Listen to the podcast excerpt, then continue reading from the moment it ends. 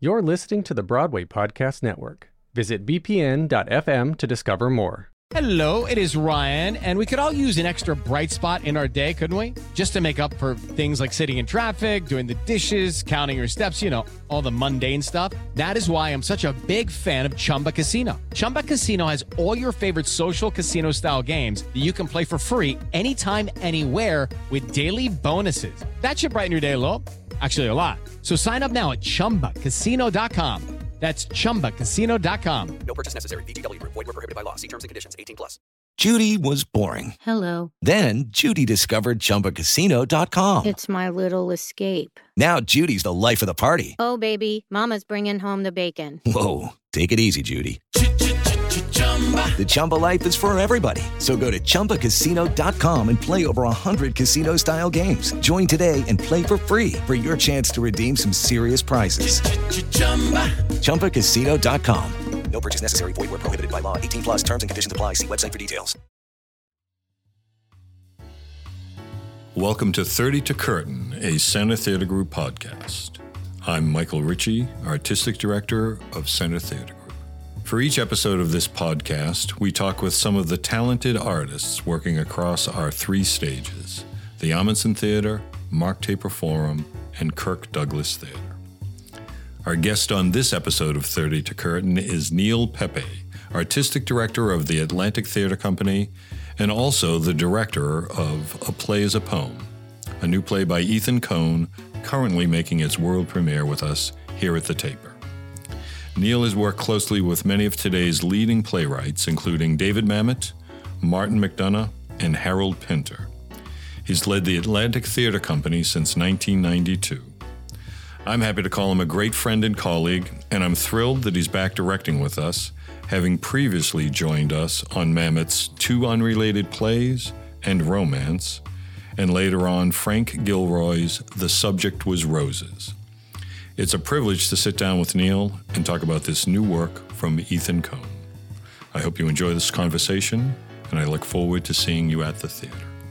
All right, we'll get to the play um, uh, uh, uh, eventually, fairly quickly. But first, let's um, let's talk about our relationship. Yeah. Um, uh, we've known each other for a long time now. It seems A long, Uh, you know, the Uh, times it's gone yeah. by quickly. I was trying to think. I think the first time, did you you stage managed Speed through the Plow, didn't you? No, You that didn't? was not my show. Yeah, because it was, was, uh, sometime around that time. Yes. Yeah. Uh, as that was going up, I, I came on to do um, Our Town. That was my first yeah. one. Yeah. So uh, I met you early on in those relationships. So at that time, I was stage managing and you were acting. I was acting a little bit. I was with the Atlantic Theater Company, and tons of the members of the Atlantic were in the art town that you stage manage, including my now wife, Mary McCann, uh, Stephen Goldstein, Jordan Lage, William H. Macy, lots of great people. Yeah. And it was the Spalding, of course, the Spalding Gray one, Right. which was amazing. Yeah. And it was also for me, uh, you know, one of those productions that comes along now, like you, uh, I've done hundreds of productions. Yeah.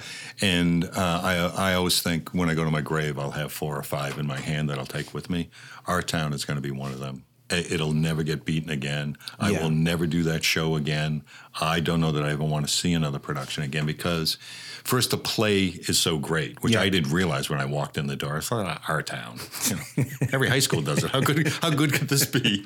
Uh, and then we started rehearsal on it, and also the production was so great, Yeah. and it was well received. And then a company of friends that I've Yeah. had for 30 years that are really tight. Some of it because of Atlantic. The, the, you, your guys were together already. But also, I mean, if you look at the that particular group at that time of amazing seasoned New York stage actors, you know, many of whom are now very like Franny Conroy, Peter Maloney, Jeff Weiss, Yeah. who we both knew was an incredible downtown theater actor, and then having somebody like Spalding Gray just bring a kind of contemporary, very real um, truth to it was it was amazing. it was great. That's yeah. great. And then you did the film, right? When we, when we I did because my friend Todd Weeks, who's another member of Atlantic, couldn't do the PBS filming, so I came in as the baseball player back Yeah, when I was yeah. still acting, and that was a blast. Yeah, you were good.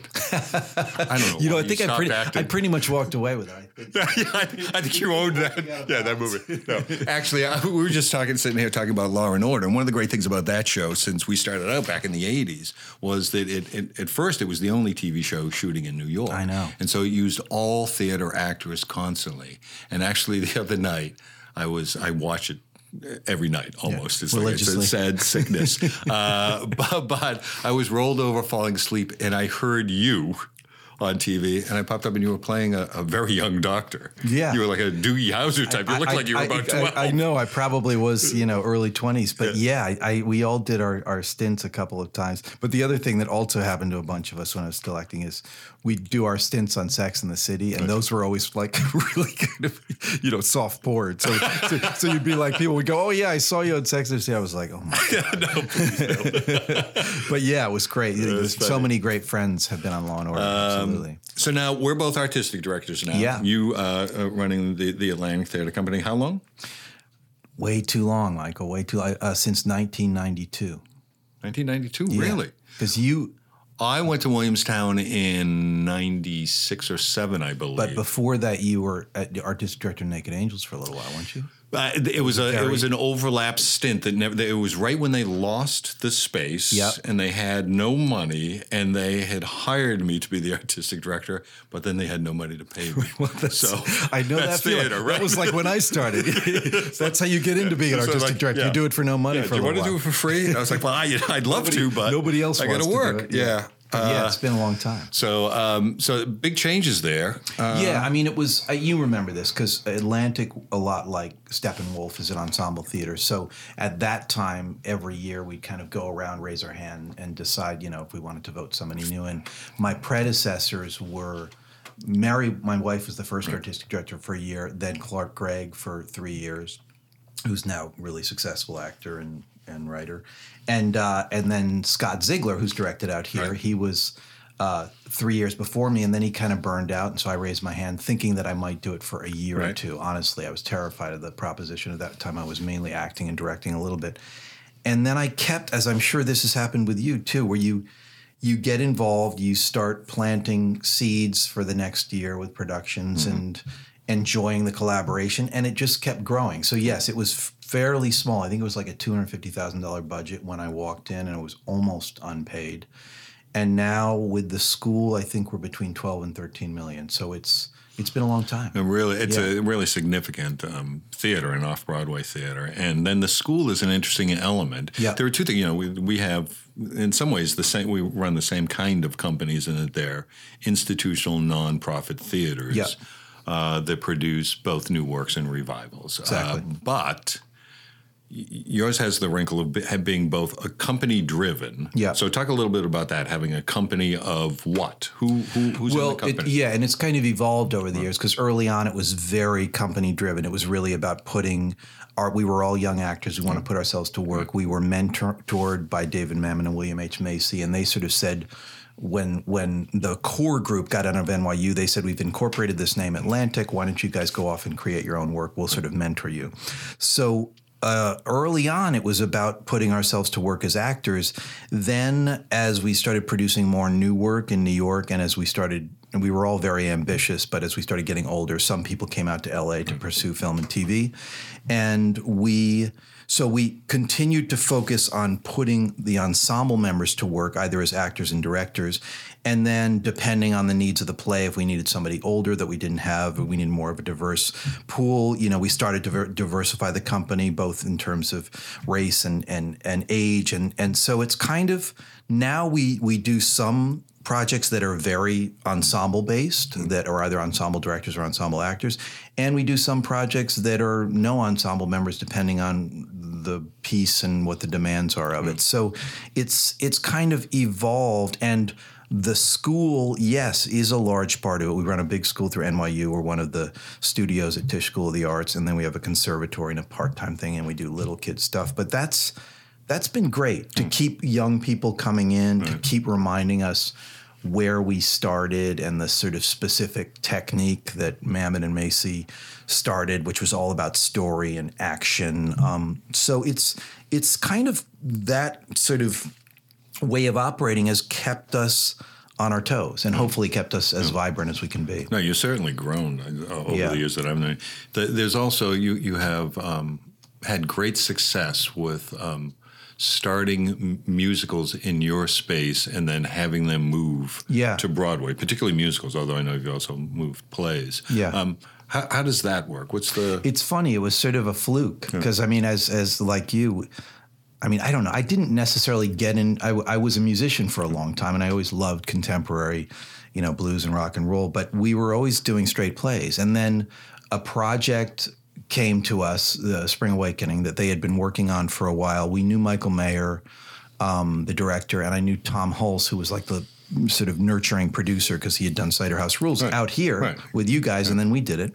Um, so they came and said, "Look, we've adapted Spring Awakening." Of course, we all knew Spring Awakening as the play because it was the one that was banned in Germany for 50 yeah. years, and it had all the crazy sexual awakening. So, of course, everybody wanted to do it in high school. Um, so we knew that. and we ended up doing our town. Exactly. yeah, yeah. Uh, but we so we knew the play and loved it, and then they said we're adapting it with this contemporary singer songwriter Duncan Sheik, who I knew of at the time and really liked his music, and Steven Sater, who was a uh, sort of downtown New York playwright, and they had shopped it around for a while, and it was so dark. I mean, it was the music was amazing, but the the a lot of people thought it was too dark for Broadway and because there's suicide and things in it.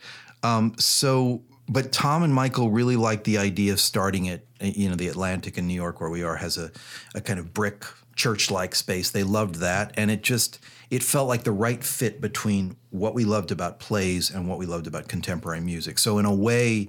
That's how we kind of fell into musicals. And I think since then, most of the musicals that we've developed have been a combination of hopefully sort of great playwriting, storytelling, and great contemporary music. We haven't done many revivals of sort of traditional musicals mm-hmm. except for Martha Clarke's Three Penny Opera, which was which was great, and that's always been kind of out there as a musical, anyways. Yeah, but it's been it's been fun. Hey, it's Kaley Cuoco for Priceline. Ready to go to your happy place for a happy price? Well, why didn't you say so? Just download the Priceline app right now and save up to 60% on hotels. So, whether it's Cousin Kevin's Kazoo concert in Kansas City, go Kevin, or Becky's Bachelorette Bash in Bermuda, you never have to miss a trip ever again. So, download the Priceline app today. Your savings are waiting. Go to your happy place for a happy price. Go to your happy price, Priceline. Um, so, how the hell did we get you out here? If you're, you know, running a theater and a Uh, but it- school and you It's have it's, a family. it's- I mean, you you've been kind enough since what was it? It was almost your first year, the first time I directed. I, I think you you might have been the first show. it was at the early, Taper. so it was, I the, think it was Ma- Mamet's play Romance. I think you were the opening show for me at Oh the Taper. Man, I took a chance on you, didn't I? yeah, that was a, that was a massive risk. you may still be recovering from it. I'm glad. I'm glad you allowed me out, back out here. Um, no, I mean, I. It was I. It's a thrill for me to work out here, and it was such a. a, a you're so generous in, in bringing me out. That was that was such a fun piece, and um, and such a, a great comedy. But I I.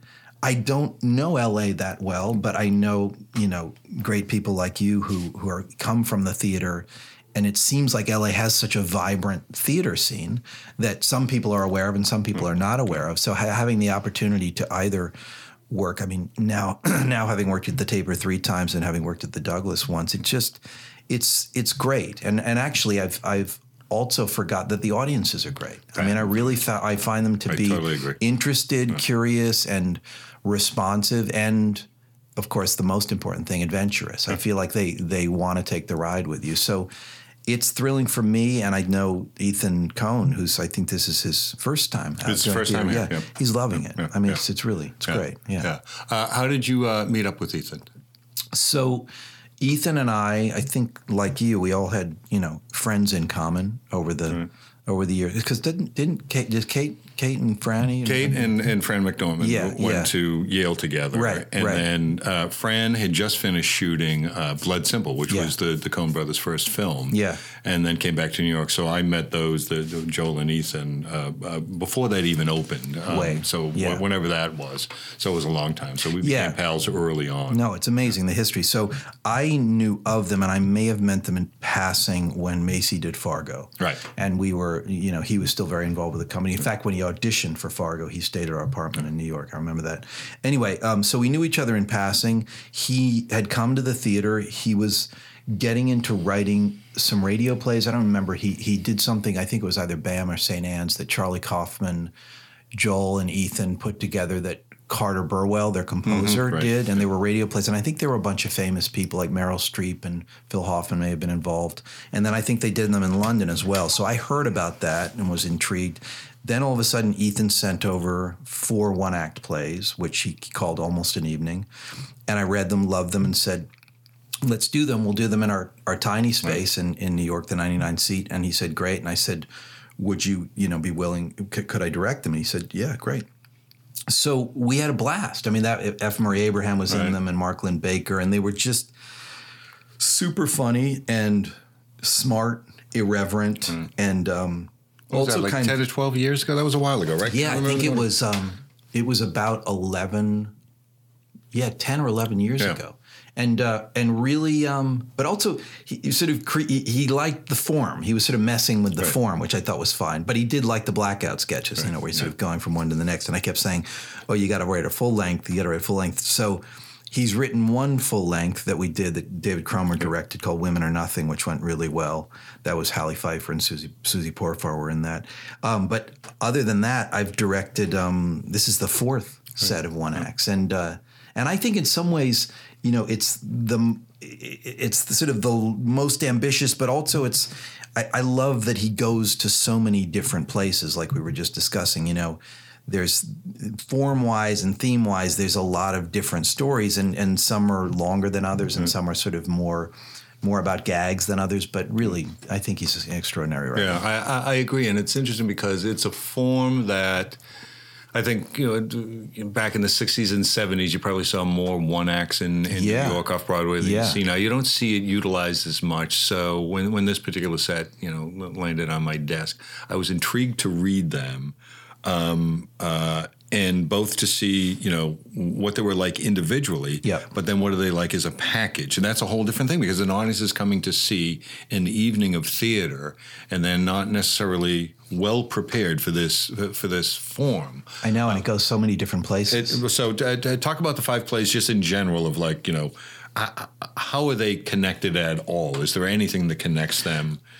Yeah, it's a good, you know, I mean, I, it is a good question. I mean, certainly as we've talked about, there are, I suppose you could step back and go, well, there's a certain element of like iconic American Right.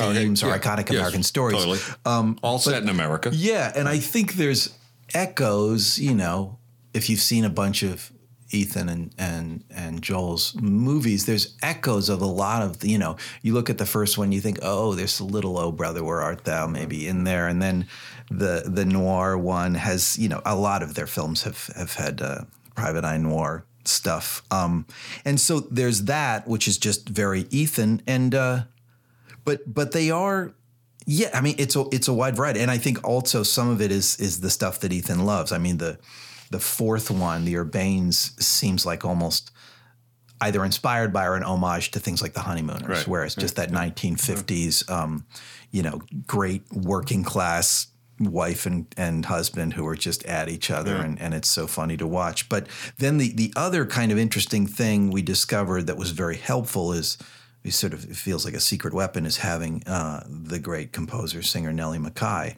performing because she she has such a great just sense of herself and her music is so pure and and and simple and great that she ends up bridging um, the transitions. And there's a, just a little arc. She's like our, our almost mc or, or lady of song or whatever you want to call her sort of bringing the audience in. Um, so when ethan and i were talking about it it did feel like you were saying, you know, one acts are a form that's not around so much anymore. But even the way in which you wanted to pre- present them almost felt out of time. Like it could have been almost a vaudeville thing. We wanted to be very simple in terms of the scenery Right.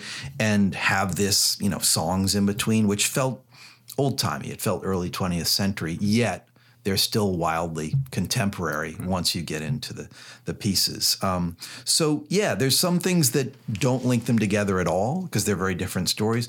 But somehow, bec- if you know Ethan's work, there's a there's a flavor that is wholly his own. And I think that's what I, as as as I think you would agree because you produce so much great work. It's always inherently about the truth of the author's voice. And when you find somebody who has a great knowledge of their own voice, and and that's to your point, like you were just saying, is you know, you and I and lots of us who grew up knowing about the playwrights of the 60s and 70s. I mean, a lot of those people that we know, like John Guare and Lanford Wilson and and Terrence and all kinds of people, were doing the one act form in the 60s, and it was it's a cool form, and Yeah. to a certain extent Yeah. uh, speaks to.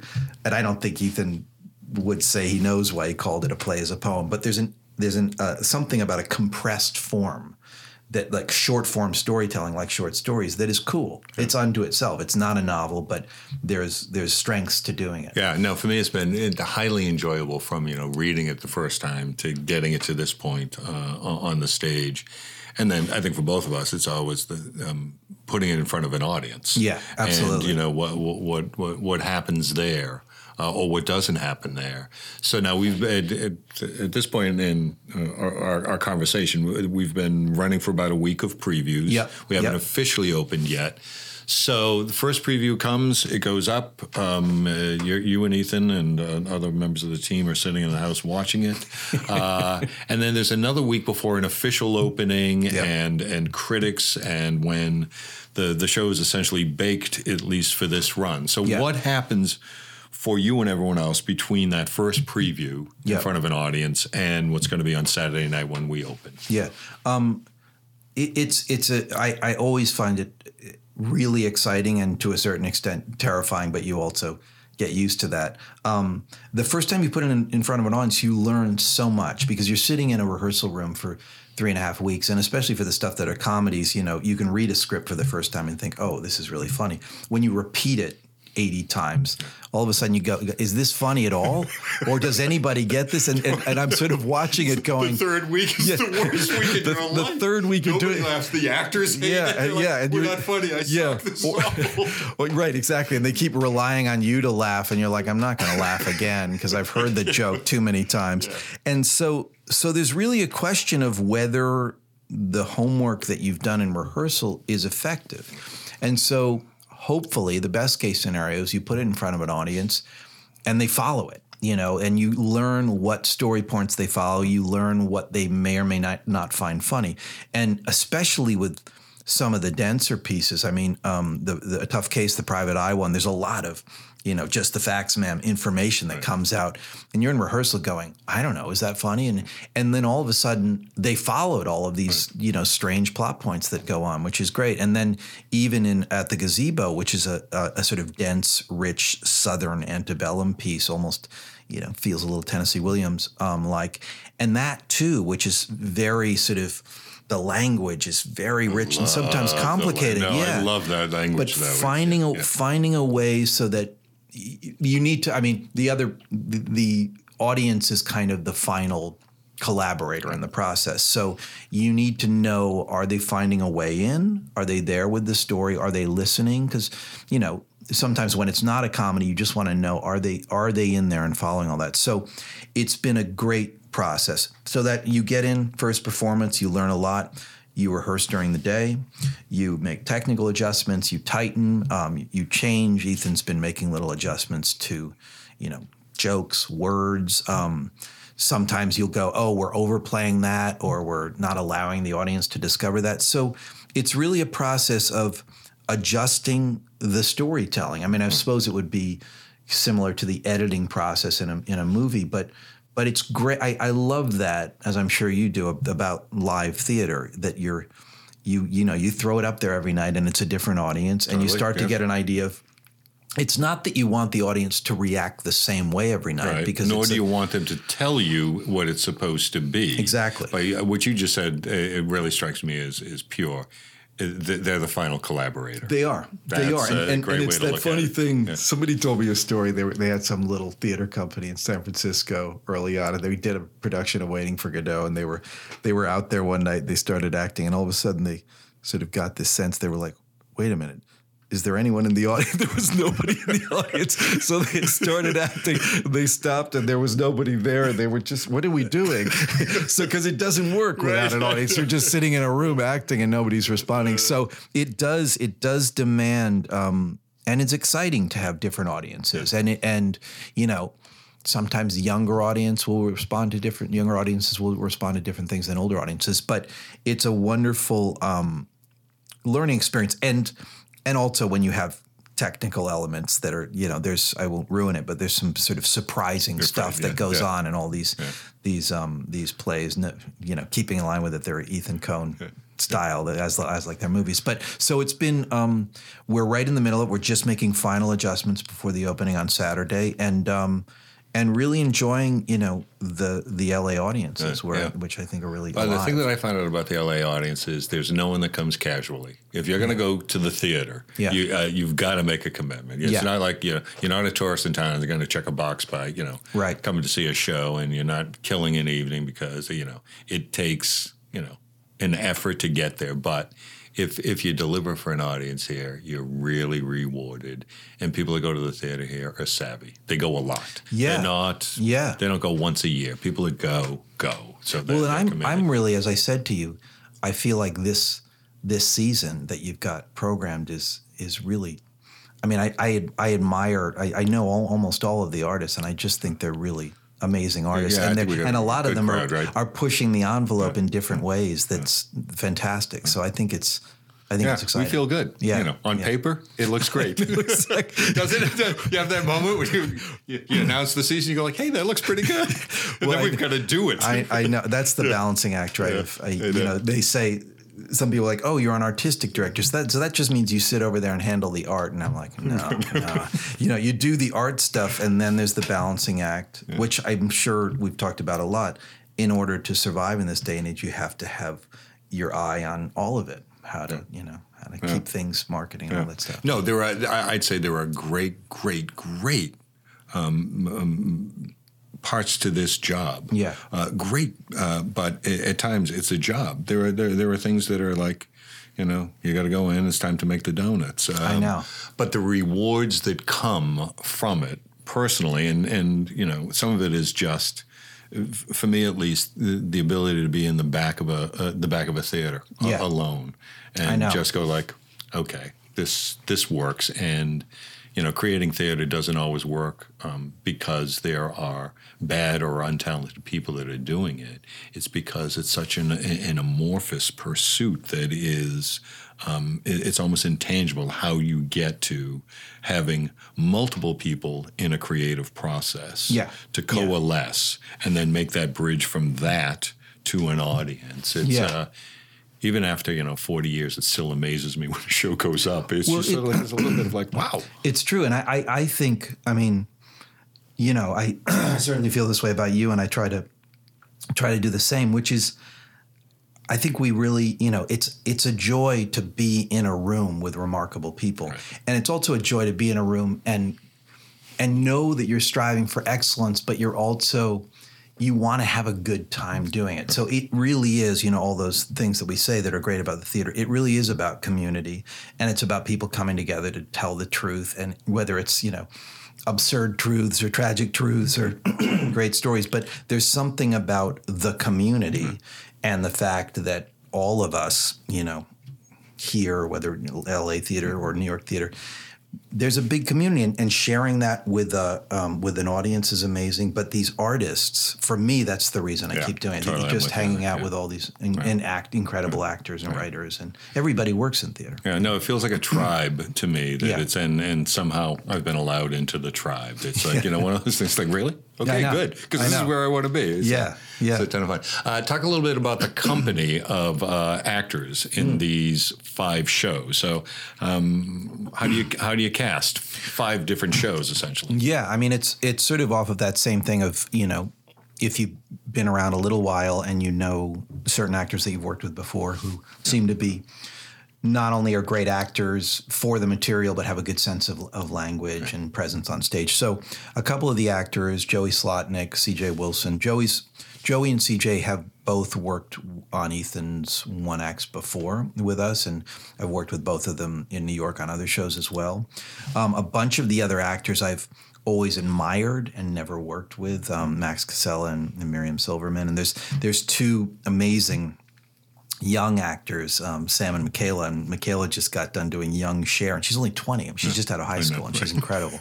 And they're both brilliant. And then Saul Rubinek came. Um, and and I think Jason may have done one of the Coen brothers film too, but Saul was in B- a Ballad of Buster Scruggs yeah. in the last one, and they, I knew of their work, and um and so so it's kind of you know Ethan and I kind of finding people that we excuse me that we knew through either his work or my work, and um and and then you know it's like we were just talking about you want to get a it's you know you want to have a a party with a great group of people who can sink their teeth into it and have the skill set to do Right. it but also are collaborators meaning that it's very much an ensemble. You know it's not about you know a star vehicle or something. It's it's about serving the material. And i think it seems like because it's been a very you know starting starting with you bringing us in and and then everybody at, at the taper has been wonderful. So I, it feels like it's been a very fun respectful process Yeah, I think so. where everybody's in it to enjoy it. And we all know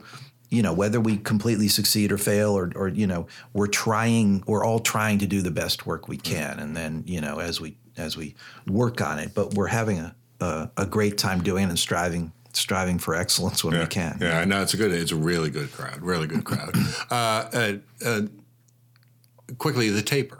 yeah Uh, somewhat unusual space in relation to um, all others around the country. There Yeah. are other there are other stages like that, but you know you're in a round building with a um, um, a thrust stage, Yeah. uh, and you are directing a comedy. So there are ad- uh, additional. Um, challenges for you as a director Yeah. that you won't necessarily have in a proscenium. which you especially know being a former stage manager Right. because it's all of that stuff of how you block and it's very practical things of where where you're moving the actors because there's people on all sides Right. so in, to a certain extent you have to either keep them moving in a way so that everybody gets a chance to see them from different angles or if you happen to be like the last piece a lot of it this inside talk which is all about hollywood film people um, is mostly around a desk. So you have to put that desk in a place where generally people can see the actors.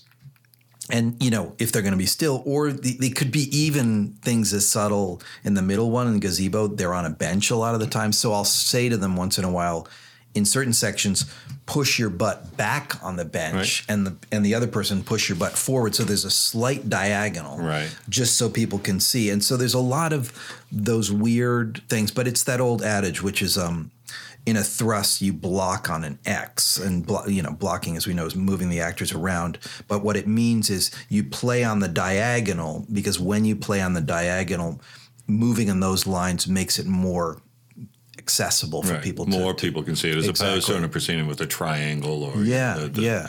It's a little bit of a face front, yeah, choreographic yeah. equation to Uh, figure out how and to do it. then uh, in terms of um, uh, sound, vo- uh, vocal, is Yeah. it is it different in a space like that than than elsewhere? Yeah, I think it is, and that's that. You know, that's that same thing of like in this day and age. I mean, I I've come from the school of thought of of you know actors should have strong enough voices, whether it's a thrust theater or a proscenium. Even if they're pointing up stage, they should have the diction and projection to hit everybody. Um, there's times both for artistic purposes and sound purposes, where we'll we'll have some sort of well placed, very subtle miking. Some of that has to do with the needs of the piece. One of the pieces, Nellie's playing piano while they're talking, so we needed to up their voices so they didn't have to, so she could play loud enough and they didn't have to yell over her.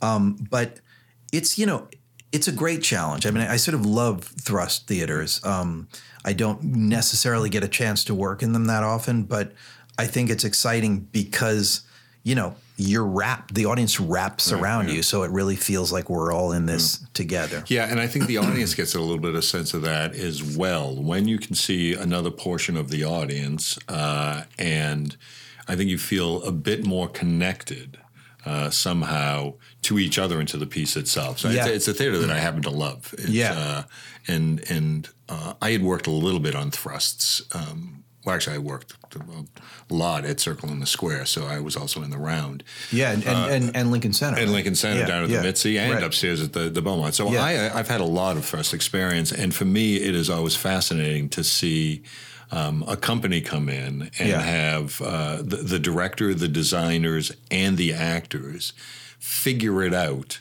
Sometimes together, sometimes alone. Sometimes you just see an actor on stage learning to cheat just a half, you know, I know. A, a half bit to the left Yeah. to know that he's got he or she has the the audience uh, in, in the palm of their hand. Well, and it's funny. You kind of run, a, you know.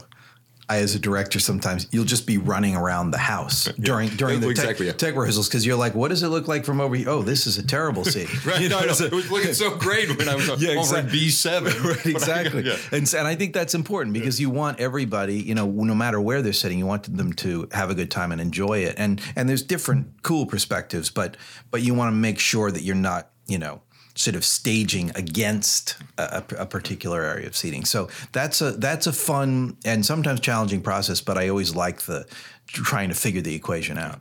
You know. Uh, uh, well, I'm really happy that you're here. You know, it's just a chance to work with you, uh, to to work with the people you bring on board. It's every time we've done it, it's been um, a real joy and a success. So th- this better, you know, continue the string for us. Well, know? it's a- it's a thrill. So far, it has. It's been It's- great. No, it's really Yeah. and and I I I I just I I love coming here and not only because it's been you know we have such a great history and I I I've always en- enjoyed collaborating with you and everybody here, but it's just it's great you know in some ways sort of introducing somebody like Ethan who's new to the theater to have him have a chance to come out here.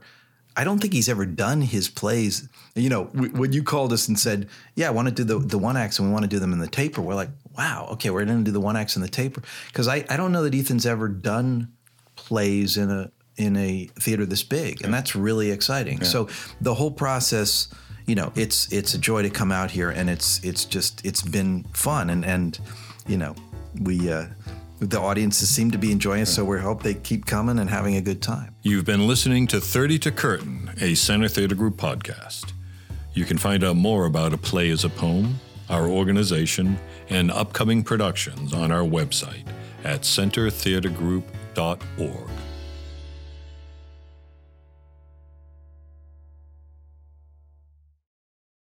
Hey, it's Leslie Odom Jr. here on the Broadway Podcast Network to tell you about the Rise Theater Directory, a program of Maestra Music. Rise is a national online resource designed to connect and empower backstage and administrative and creative theater professionals from underrepresented backgrounds.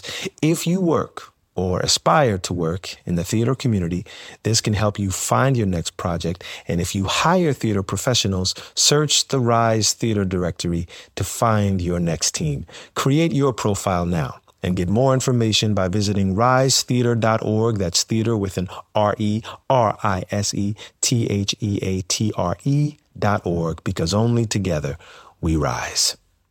With the Lucky Land slots, you can get lucky just about anywhere. This is your captain speaking. Uh, we've got clear runway and the weather's fine, but we're just going to circle up here a while and uh, get lucky. No, no, nothing like that. It's just these cash prizes add up quick. So I suggest you sit back, keep your tray table upright, and start getting lucky. Play for free at LuckyLandSlots.com. Are you feeling lucky? No purchase necessary. Void where prohibited by law. 18 plus terms and conditions apply. See website for details.